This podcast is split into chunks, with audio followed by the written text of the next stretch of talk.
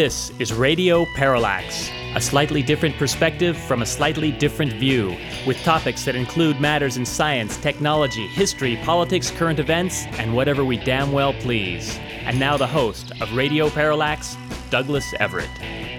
Welcome to the program. We'd like to first of all thank everyone who contributed to last week's pledge drive. We do not as yet have the final total uh, that for everything that was committed to Radio Parallax, but it appears to be about $2,000. At least when you add together the 1400 we officially were credited with during our hour, and a lot of other people had said, hey, I tried to pledge to you, but I didn't get in in time, etc. At any rate, thanks again. We did make our target of 70 plus thousand dollars and should allow us to continue operations uh, as before, well, for at least one more year. We will try and get a list of contributors and thank all of you individually on next week's show. Segments two and three today will be encore presentations of Radio Parallax. We think you will enjoy them. Later on in this segment, we're going to talk to a couple of old friends uh, America's foremost political comic, Will Durst. Durst will be appearing at a party later this evening uh, to celebrate uh, a Sacramento area institution, the Comic Press News, which, not coincidentally, brings you Durst's column every month. Let's commence the show as we like to do with on this date in history. On this date in history, which is April 26th in 1804, thousands of meteorite fragments shower the French town of L'Aigle. This meteor shower proved even to the most ardent skeptics that stones could indeed fall from the sky.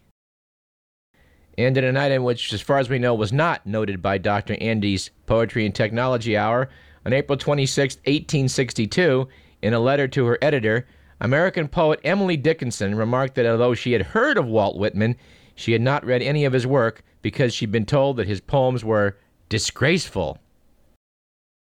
And on April 26th, in what is described as a lax day at the U.S. Patent Office, inventor John Sutliff was granted a patent for his perpetual motion machine.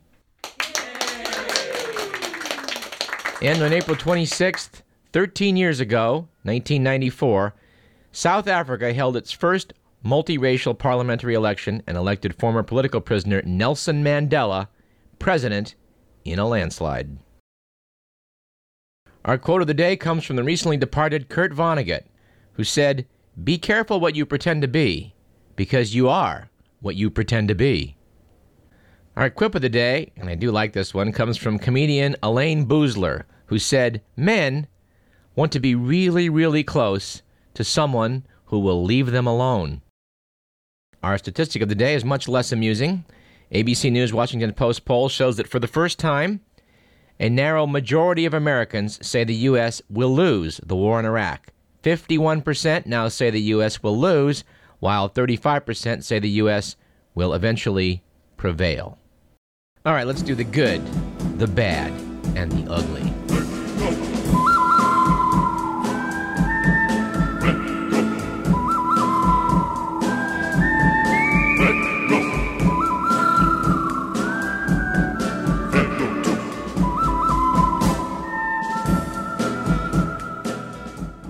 According to the Week magazine, this week is a good week for ghouls.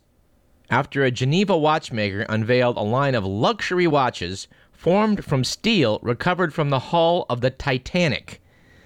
The watches, priced at 7,800 to $173,000, are a message of hope of life stronger than death, said company CEO Yvan Arpa.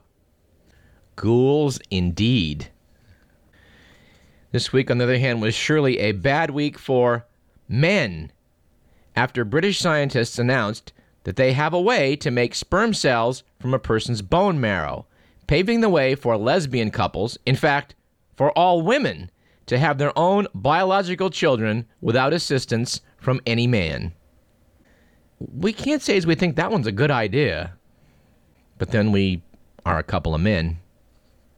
And finally, in what must surely rank as an ugly week for higher education, USA Today revealed that head football coaches at NCAA Division I schools are paid, on average, $900,000, twice as much as college presidents, and about 10 times as much as full time professors. Anyway, that's the good, the bad, and the ugly.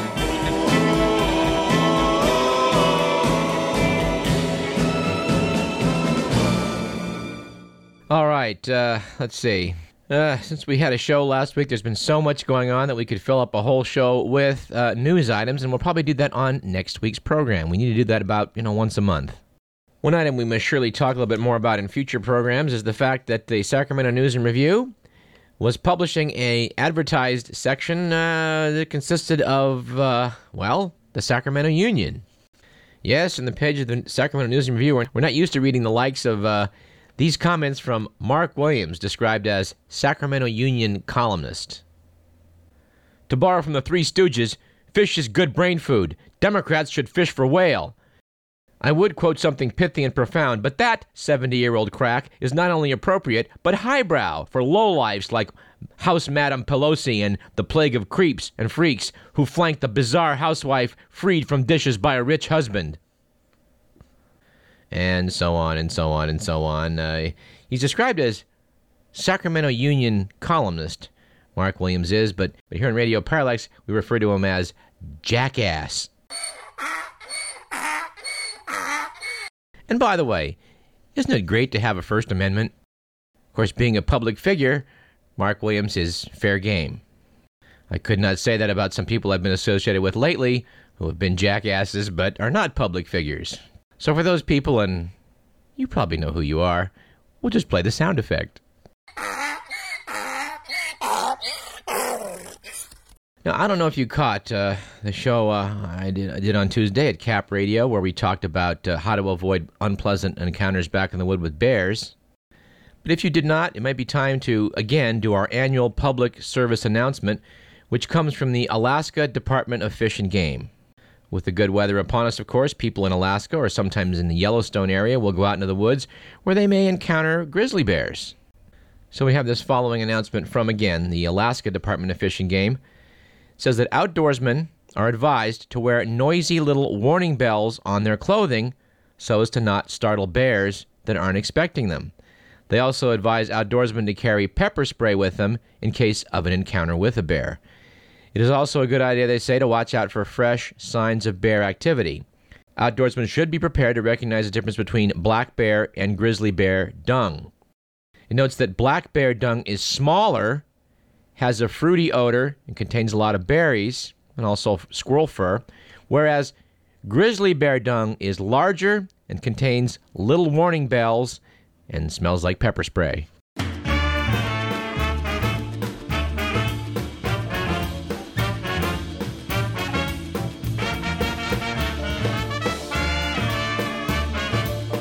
Yes, I believe that's the fifth year in a row we've worked that joke into the program, and I was able to work it, I'm proud to say, over at KXJZ. And for the record, our bear expert got quite a laugh out of it. And you know what? One question I I'd, I'd meant to ask him, I'm sorry I didn't get to, whether, whether as far as he knew, Yogi was indeed smarter than the average bear. As long as we're talking bears, I did want to note that if you checked in Psychology Today last month, you may noticed a, a related study on ursal defecation yeah, apparently 98% of the time, bears, when given a woods, non woods choice, elect to perform their bodily functions in the woods. All right, uh, here, here's an item from the Media and Arts Department that we can't resist. Apparently, some of the UK's most popular rock bands are set to remake the iconic Beatles album Sgt. Pepper's Lonely Hearts Club Band this spring. The BBC has enlisted a host of hit musical acts, including Oasis, The Killers, Kaiser Chiefs, Travis, Razorlight, and James Morrison for the project, which will pay tribute to the album's upcoming 40th anniversary. This will be not only a unique radio event, but a very special musical moment, Lesley Douglas, controller of BBC Radio 2, said in an interview with the BBC News. These bands are participating in recording sessions with BBC Radio 2 the tribute to air on June 2nd. Geoff Emerick, the original engineer who recorded Sgt. Pepper's in 1967, is also taking part. And reportedly, Mr. Emerick will record the new cover album with the same equipment he used for the Fab Four's original at London's famed Abbey Road Studios.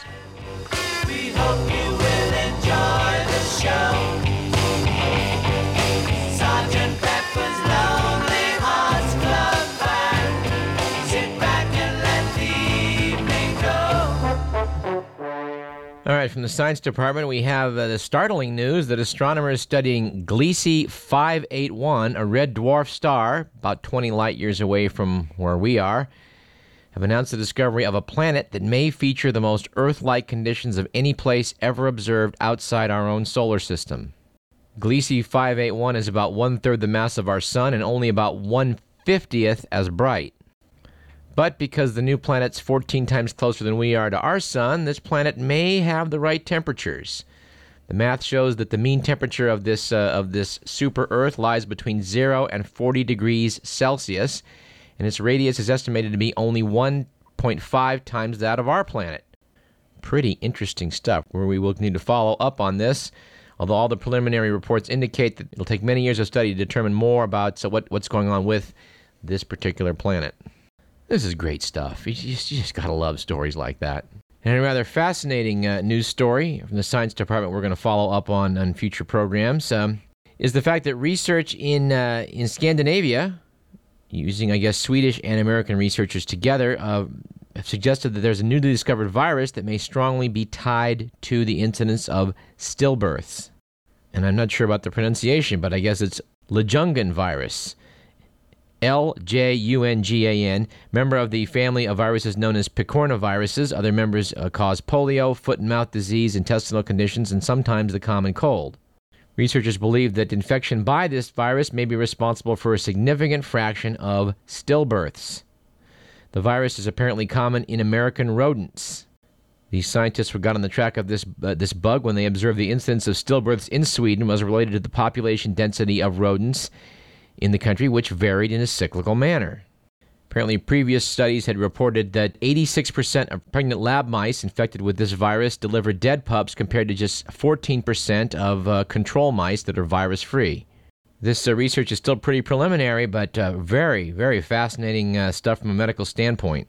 And from the world of commerce, how about this, uh, this item? Americans drive an estimated 226 million vehicles, but China is closing the gap. It will have at least 130 million cars eight years from now, and they're all going to need gas.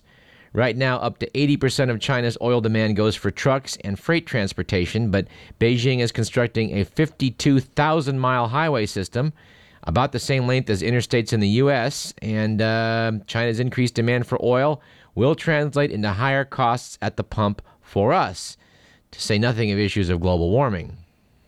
Of course, if you've seen an inconvenient truth, you know the Chinese have managed to put in uh, uh, mileage standards which, uh, you know, are way ahead of ours, which are what back in the 70s, I think. You know what? We're to keep trying to get Al Gore for the show. You never know.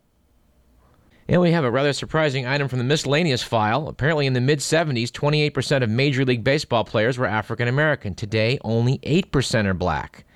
About 30% of players are Latino. Black players say that the game is now rarely played in America's inner cities. And I read also that a lot of the black players that are in the major leagues right now come from Latin countries. So, you know, it's, this is bad news for America's inner cities, at least from a baseball standpoint.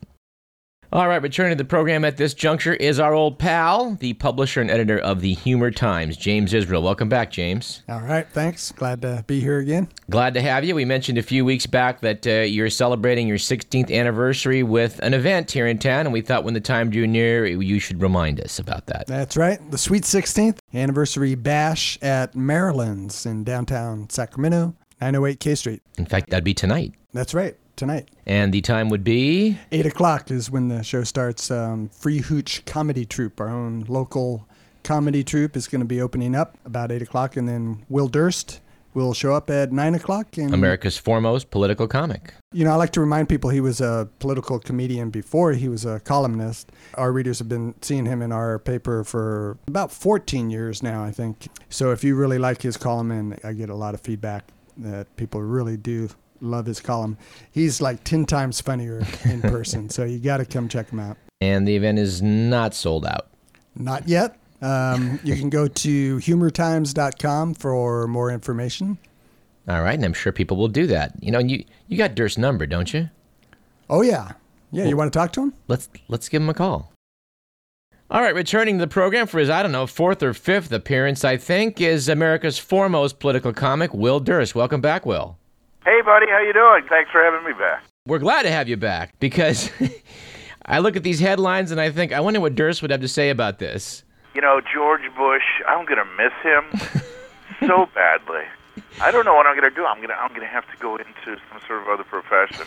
Nobody can keep up. He has raised the bar so high for political comedy. But then, you know, Congress is chipping in. Well, I'm looking at this headline, which I got to get your input on. Here's a headline, actual headline from Yahoo News. I'm looking at it right now. U.S. Congress may act to keep guns from mentally ill. Why would they do that? Yeah, I don't They're know. infringing their rights. well, the problem there is determining who is the mentally ill. I mean, you know, I'm sure there were people out there who would love to put you and I on that list. Well, I no doubt about that. Uh, did you know this? Did you know that Mitt Romney is George Romney's son? Yes. I did not know that. That was truly a different era when a guy goes forward, his his old man George, and loses his Brainwashed in Right. Vietnam. right for telling the truth. Apparently, telling the truth the American public didn't want to hear. Was brainwashed. Yeah, his son's not going to make that mistake. Well, Romney, uh, Romney, I mean Mitt, he's got the whole Mormon thing to deal with. Not that there's anything wrong with that. It, actually, it may be, you know, a curious spectacle to the American public. You know, they get tired of the first lady, they'll move on to the second lady and the third lady. But the whole thing about him going hunting, what was that about? I've been a lifelong hunter my entire life. And then what? Oh, okay. Well, I went hunting twice. Right. When he was Twice. 15, what, the 15, he went onto somebody, his cousin's ranch or something? Yeah, it's lifelong, I guess. You know. Yeah, well, God, if you go two times, that makes you life. I mean, you use that kind of logic. That makes George Bush a lifelong reader. makes him a lifelong resident of Baghdad. hey, Will, what'd you think of uh, John McCain going to the, the Baghdad market and saying things are really tranquil now? With the 20 snipers up on rooftops, uh, attack helicopters in the air, and 100 armed men. vehicles, yeah. Yeah. Well, Representative Mike Pence, I thought was even worse, where he said, you know, it reminded me of an outdoor market in the summertime in Indiana.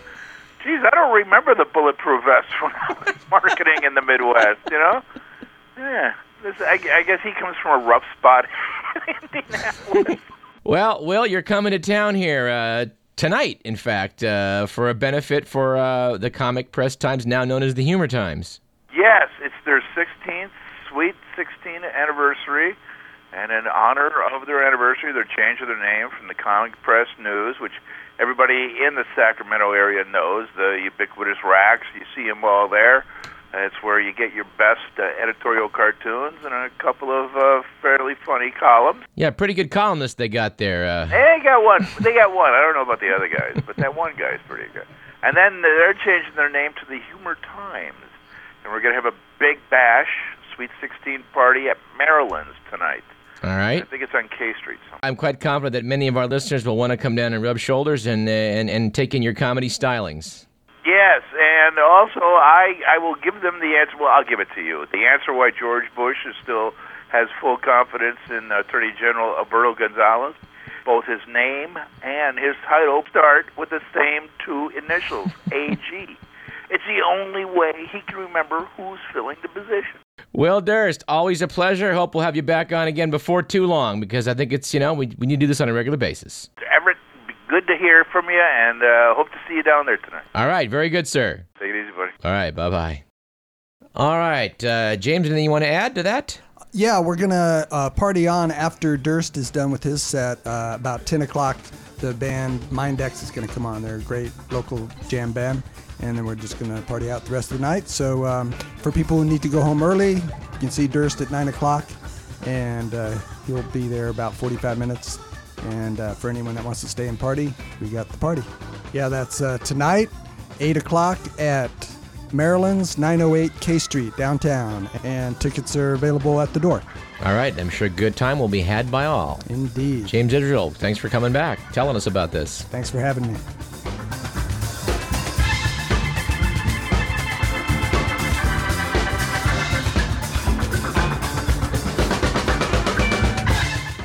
I'm Douglas Everett. This is Radio Parallax on KDVS 90.3 FM. Let's take a short break.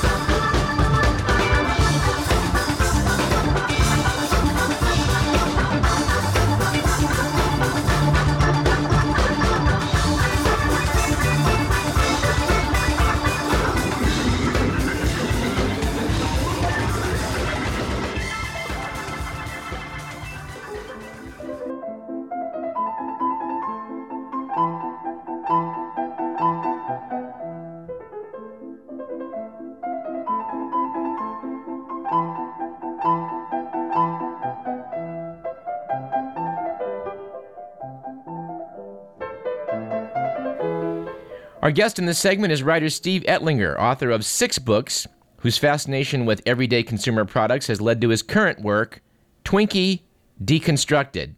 And yes, by Twinkie, we mean that mass produced yellow snack food cake seen in convenience stores everywhere. They apparently sell 500 million Hostess Twinkies every year. And like other similar products, its ingredients are selected to be economical for the baker while promoting the ever important shelf life. If you've ever perused the label of a commercial food product, you know that the list of ingredients is long and full of biochemistry.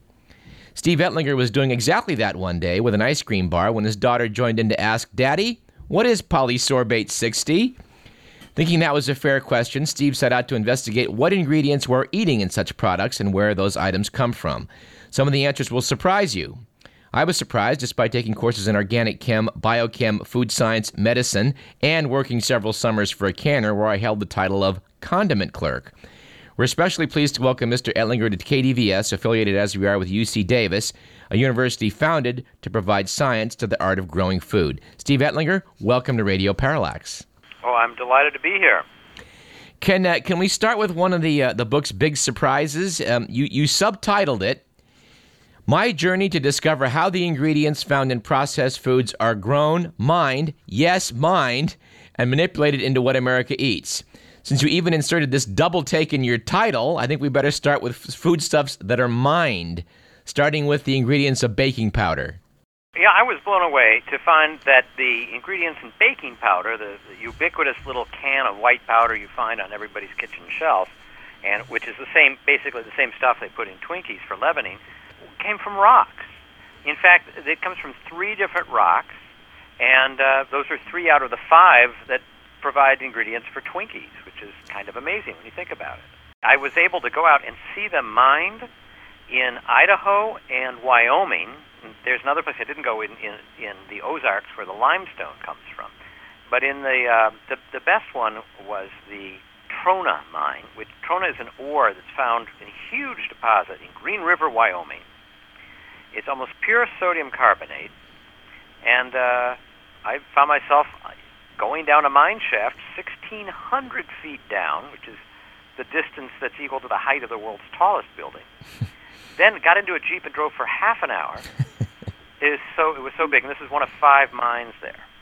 And I saw them at the uh, face, the mine face, where they were scraping off this rock, which they then convey up to the surface for for a, a small amount of processing.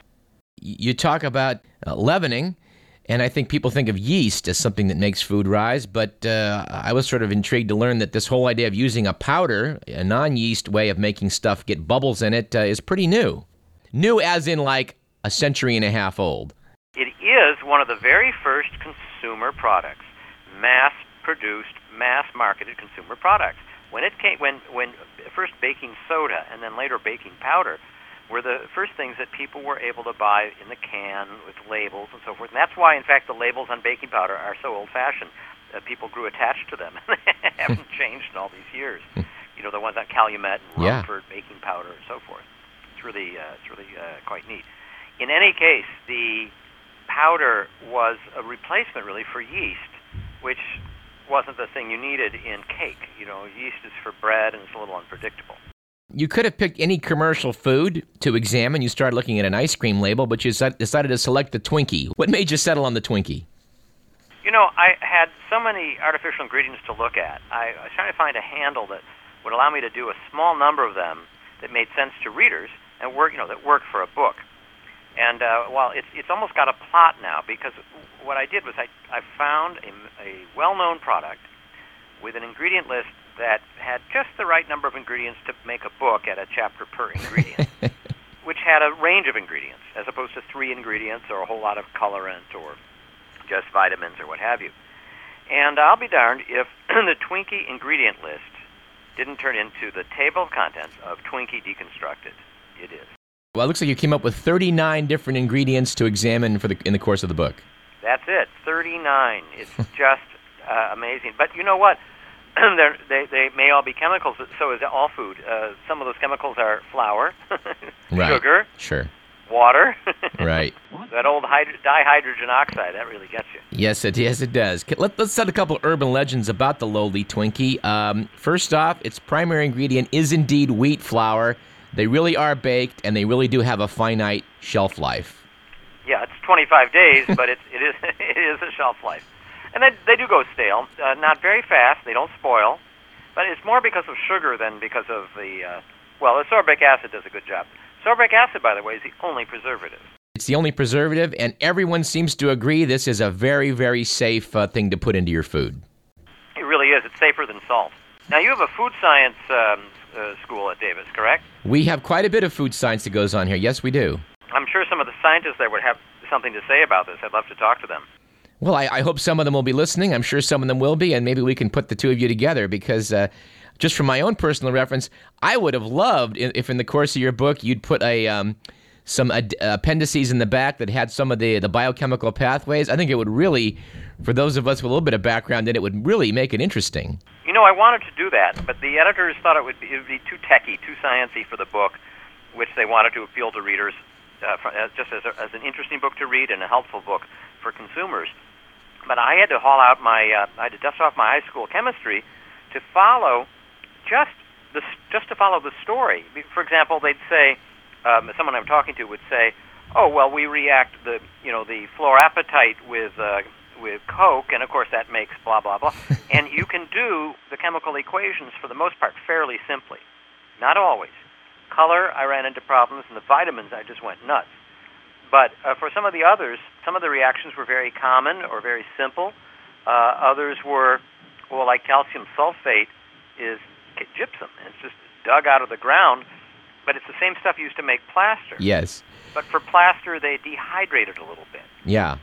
So you know, there's a slight chemical. It's not really even a chemical equation, but there are chemi- chemical formulas there that are fascinating to follow. And, and I'm thinking I should do a, a, a magazine article that that that uh, you know focuses on that. Well, Steve, I hope I hope that in edition number two you do you do uh, you do put some of those um, some appendices in there. Yeah, well, that that would be neat. Um, I also thought of doing um, well, you know, originally you're going to love this. I had to follow the chemicals and the reactions just to understand what was going on, and then overlay that with geography, where, yeah. and overlay that with the companies doing it, and overlay that with a schedule if I was going to travel to see this done. Yeah. And then try to coordinate it so it made sense, so that I could see unrelated products that happened to be in the same same area of the country. Right. Um, ultimately, you know what? That didn't work. I just called people up and said, "Can I come see you?" And I went.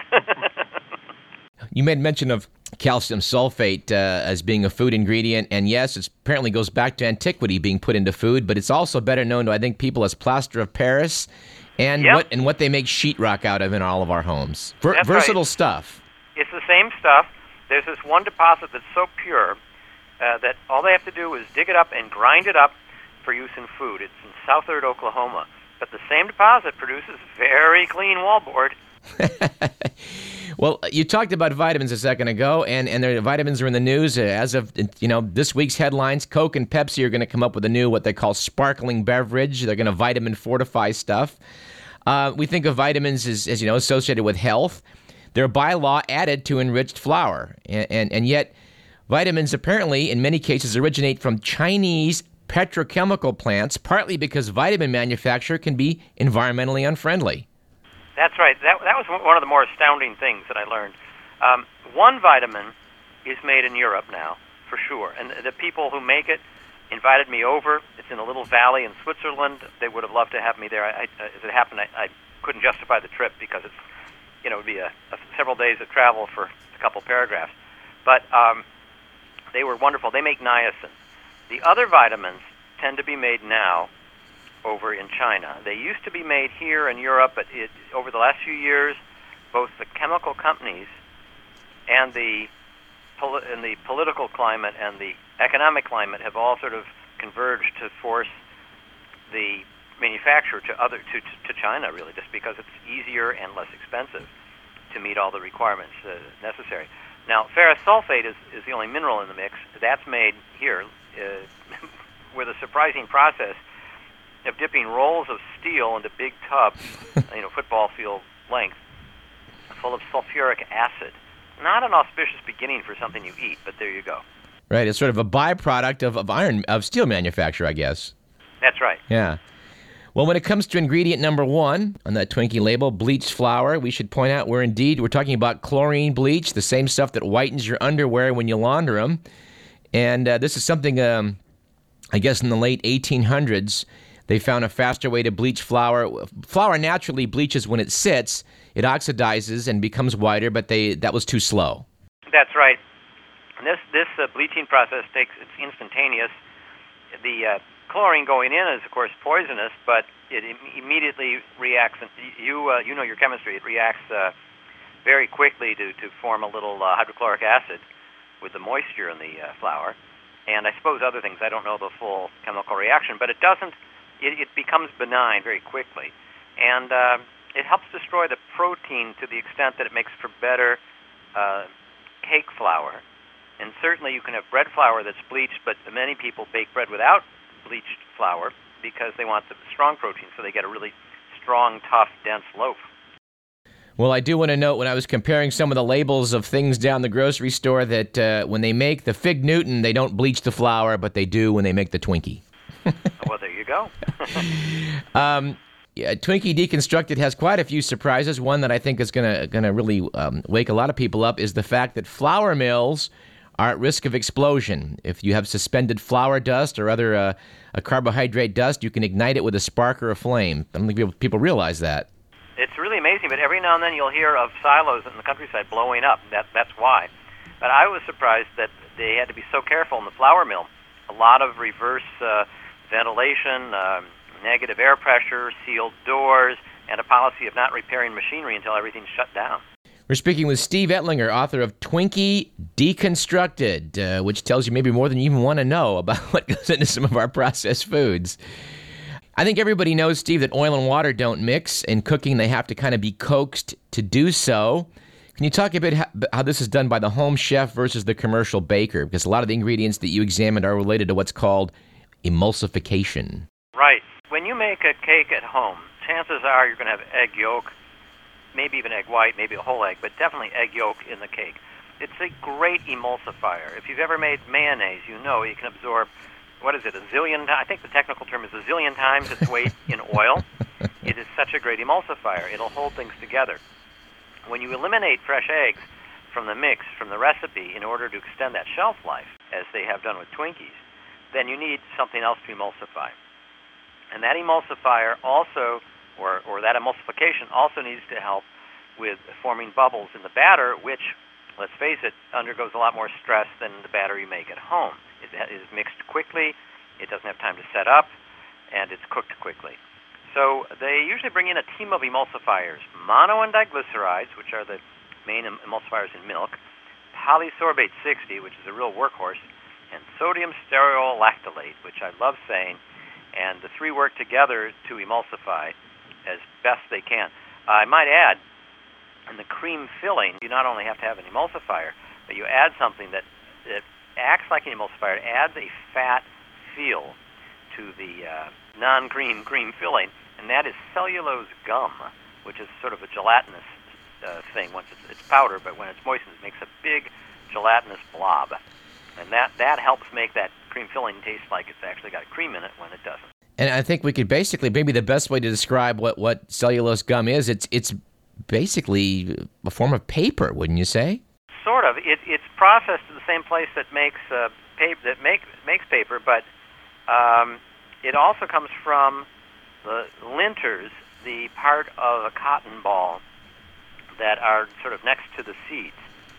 And uh, when the cotton seeds are pulled out at, at the gin, the linters are separated out, and those are 100% cellulose. It's, it's a major, major source of cellulose. I, you know, I, I tend, I, I'm sure you do too. You tend to think of cotton as as a, a thing, not a food. Right. But in fact, you forget. You know, cottonseed oil. We use that. You can buy that in the grocery oh, store. sure. Yeah. It's a vegetable, and trees. Uh, yeah, trees are vegetables.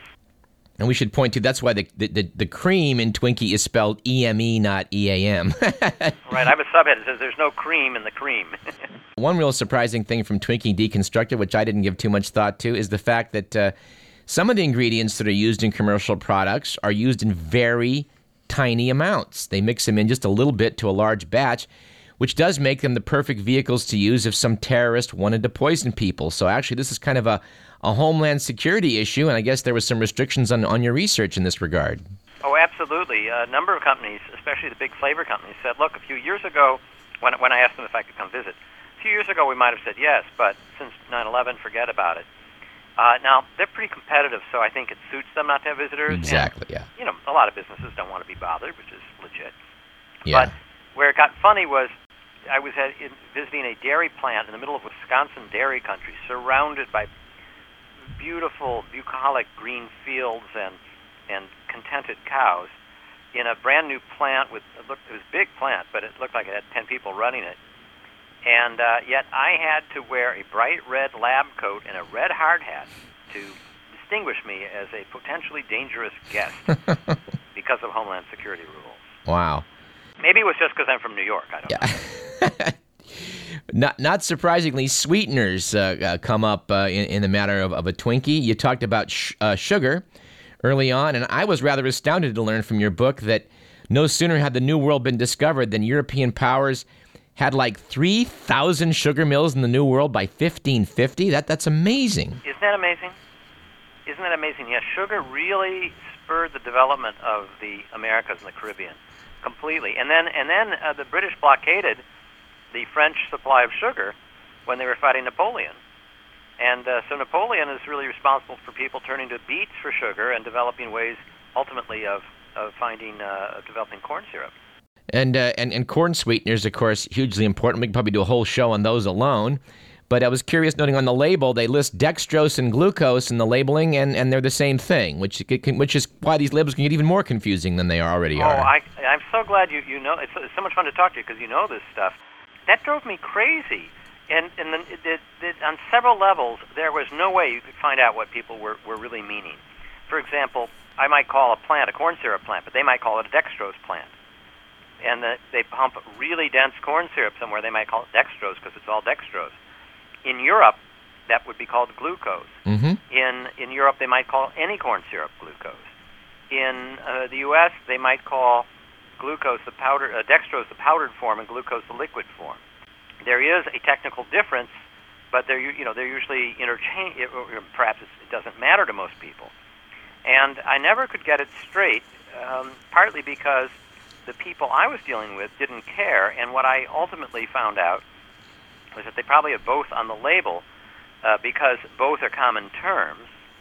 However, I did have to just sort of uh, eventually uh, accept that um, the dextrose was the term used for solid or the powdered or dried uh, version. Well, for people in, in medicine, when you see a dextrose solution like D5, uh, whatever, um, I had an argument once with a, with a doctor friend of mine. I said, you know, it's a it's just glucose. He said, no, it isn't. I said, yes, it is, yeah. and, and and it is. All right. The dextrose in Europe is sold as a granular, you know, ultrafine white powder. I actually bought a box of it here, uh-huh. and it's labeled glucose.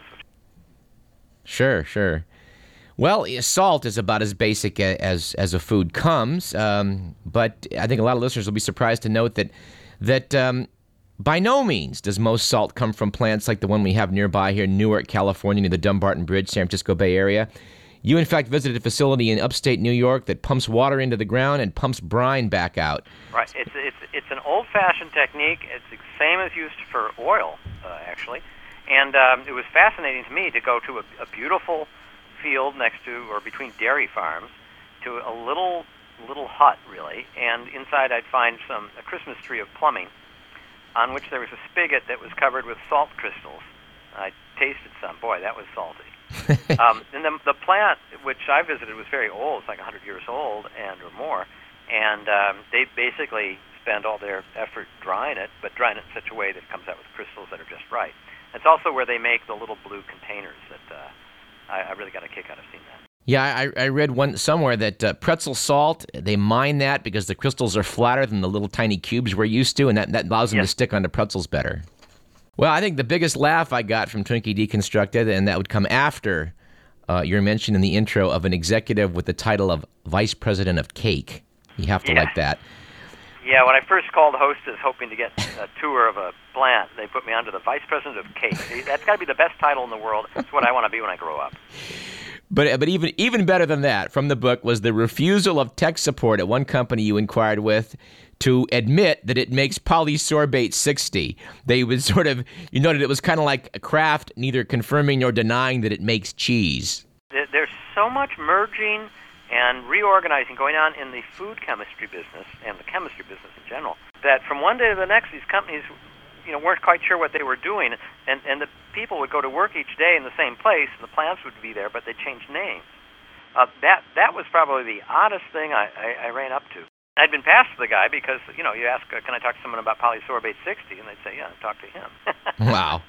Well, I think the, the final thing to talk about today, you spend some time on artificial and natural flavors, which is which is again, you could t- we could do a whole hour on that, I'm sure, if we we set aside to. But the artificial butter flavor that comes in Twinkies, or also in the case of movie theater popcorn, is made in Chinese petrochemical plants. Which I guess we get. By the time you're done with the book, you sort of are used to that. But the great irony uh, you noted in the book was that its containers are labeled "harmful if swallowed." just just amazing. Well, the the um, diacetyl is so strong. It's a natural uh, flavor, it, it, but it works in, in concentrations in, well, you'd appreciate this being in California, Chardonnays, buttery smoothness uh, linked with di- diacetyl. It's 50 parts per billion in Chardonnay.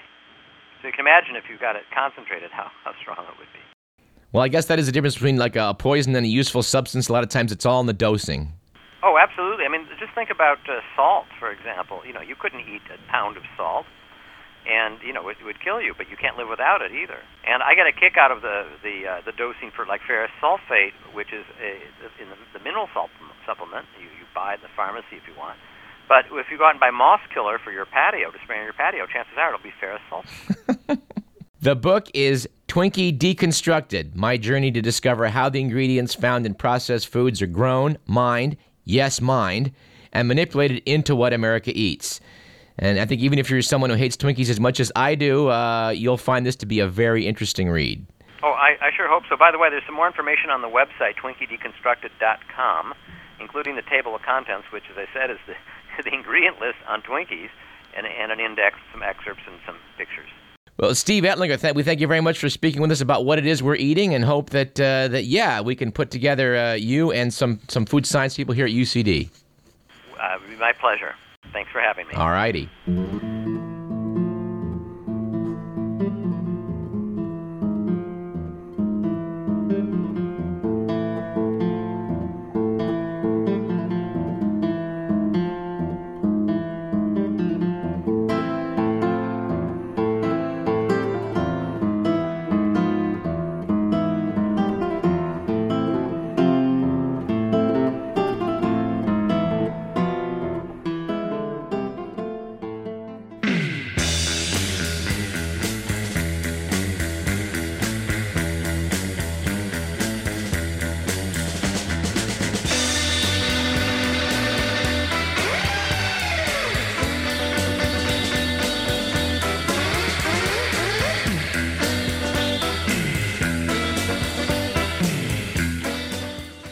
All right, we are back. Let's do some science. Um, we sometimes do obituaries in our third segment, and we have a few piled up, but those are going to be deferred as well. Except, I do want to note what the New York Times had to say about the late Momofuku Ando, the man who invented top ramen.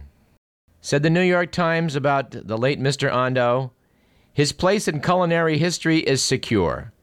Teach a man to fish, and you feed him for a lifetime. Give him ramen noodles, and you don't have to teach him anything.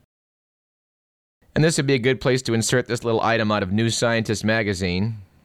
One of their correspondents noted that written on the label of a bottle of Bateman's Autumn Fall multigrain beer was the following As it contains no fish based finings, those are substances used for clarifying liquid, it is vegan friendly ideal as an accompaniment to traditional pies and spicy Lincolnshire sausages. Which causes the reader to ask, which part of the word vegan do they not understand? There was a curious article a couple days back about, uh, well, this is actually where the field of legal slash stupidity meets science. Defense attorneys are trying to get every criminal a brain scan so they can find some abnormality that they can say, well, you see, he's not responsible. He's got a medical condition.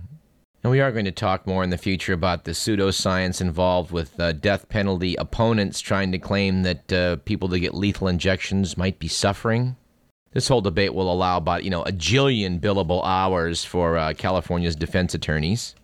I just wanted to note before we fully delve into science the article by Christina Jewett in the Bee, noting that Kathleen Culhane, a defense investigator, had fabricated dozens of statements from jurors and others in her quest to overturn death penalty sentences, according to lawyers for the Attorney General's office.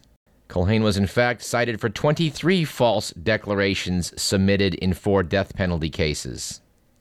I just find it curious that among the cases Culhane worked on were the uh, case of Michael Morales, when she was working for Los Angeles attorney David Senior, and Kenneth Starr, the attorney who investigated former President Bill Clinton's relationship with Monica Lewinsky.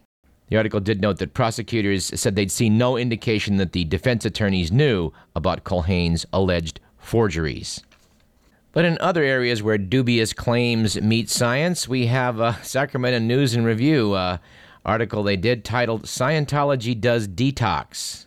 Now, it so happens that this correspondent is in a bit of a unique position. I know people who have done Scientology's purification rundown, dating back to my days as a student in Davis. I can offer my professional medical opinion that it is mostly a bunch of hot air. Someone named Alton Rich wrote the News and Review after that article appeared, noting that the claims made by the doctor, Dr. David Root, who was quoted in the article, uh, the claims he is making about the Scientology Purification Rundown, which is part of the religious practices of the Church of Scientology, have not been proven by any reputable clinical trial or study and can be dangerous to anyone not healthy enough to withstand long periods of exposure to the high temperatures of a sauna or who may have actually come in contact with a caustic chemical. He concluded by noting this treatment is all part of the pipe dream of the deluded mind of science fiction writer and all round con artist L. Ron Hubbard. Now, oddly enough, somewhere in my uh, VCR files, I had a tape which was, was recording something else, but I managed to, to, tack on at the end of it by accident an interview they did on one of the Sacramento uh, TV stations back in the 80s with the guy that invented the purification rundown. He was a local guy. He worked in the Church of Scientology. Hubbard took a liking to what he had done and decided to make it uh, part of what everyone should do to supposedly clean the drugs out of your system. He had sort of a laughing attitude about it, like, hey, I'm glad Hubbard liked it. Well, as we've talked about in this program before, uh, not all vitamins are harmless. Uh, certain vitamins, the fat soluble vitamins A, D, E, and K, are not, uh, not the type that you can just excrete in your urine. I don't know the details of this detoxification process, but uh, I understand that vitamin A is a part of it, and that uh, that should one needs to be cautious. I remember also they gave people some whopping doses of niacin, which is a vasodilator, which uh, which had interesting effects on people as they underwent this, uh, you know, menopausal style major hot flash. And I can't help uh, I can't help but uh, mentioning one area where science the science seems dubious. Once again, string theory. And again, want to quote Lee Smolin of Canada's Perimeter Institute in Waterloo, Ontario, along with Peter Woit of Columbia University, who've noted that after all these years, string theory, with its umpteen dimensions of space time, still hasn't produced any testable predictions, which causes them to note that it's not really physics, it's just mathematics. On the other hand, we were completely enchanted by an essay in New Scientist magazine by Ed Belbruno, a mathematician at Princeton University, who has a book out titled Fly Me to the Moon. Turns out that uh, Mr. Belbruno, or I guess it's Dr. Belbruno, after a spell as a mathematician at Boston University, went to work at NASA's JPL in Pasadena. He was designing trajectories from the Earth to Jupiter for the Galileo spacecraft. Uh, while working at JPL, which he thought was pretty exciting, he got interested in applying chaos theory to the design of spacecraft trajectories and, and, wanted to find a way for vehicles to go from the Earth to the Moon without using rocket engines to achieve lunar orbit. By doing so, you save lots of fuel and lots of money, and uh, well, no one had ever shown that it could be done, so he set to work to see what he could come up with. And by early 1986, he found such a route, which he called the Lunar Getaway Special.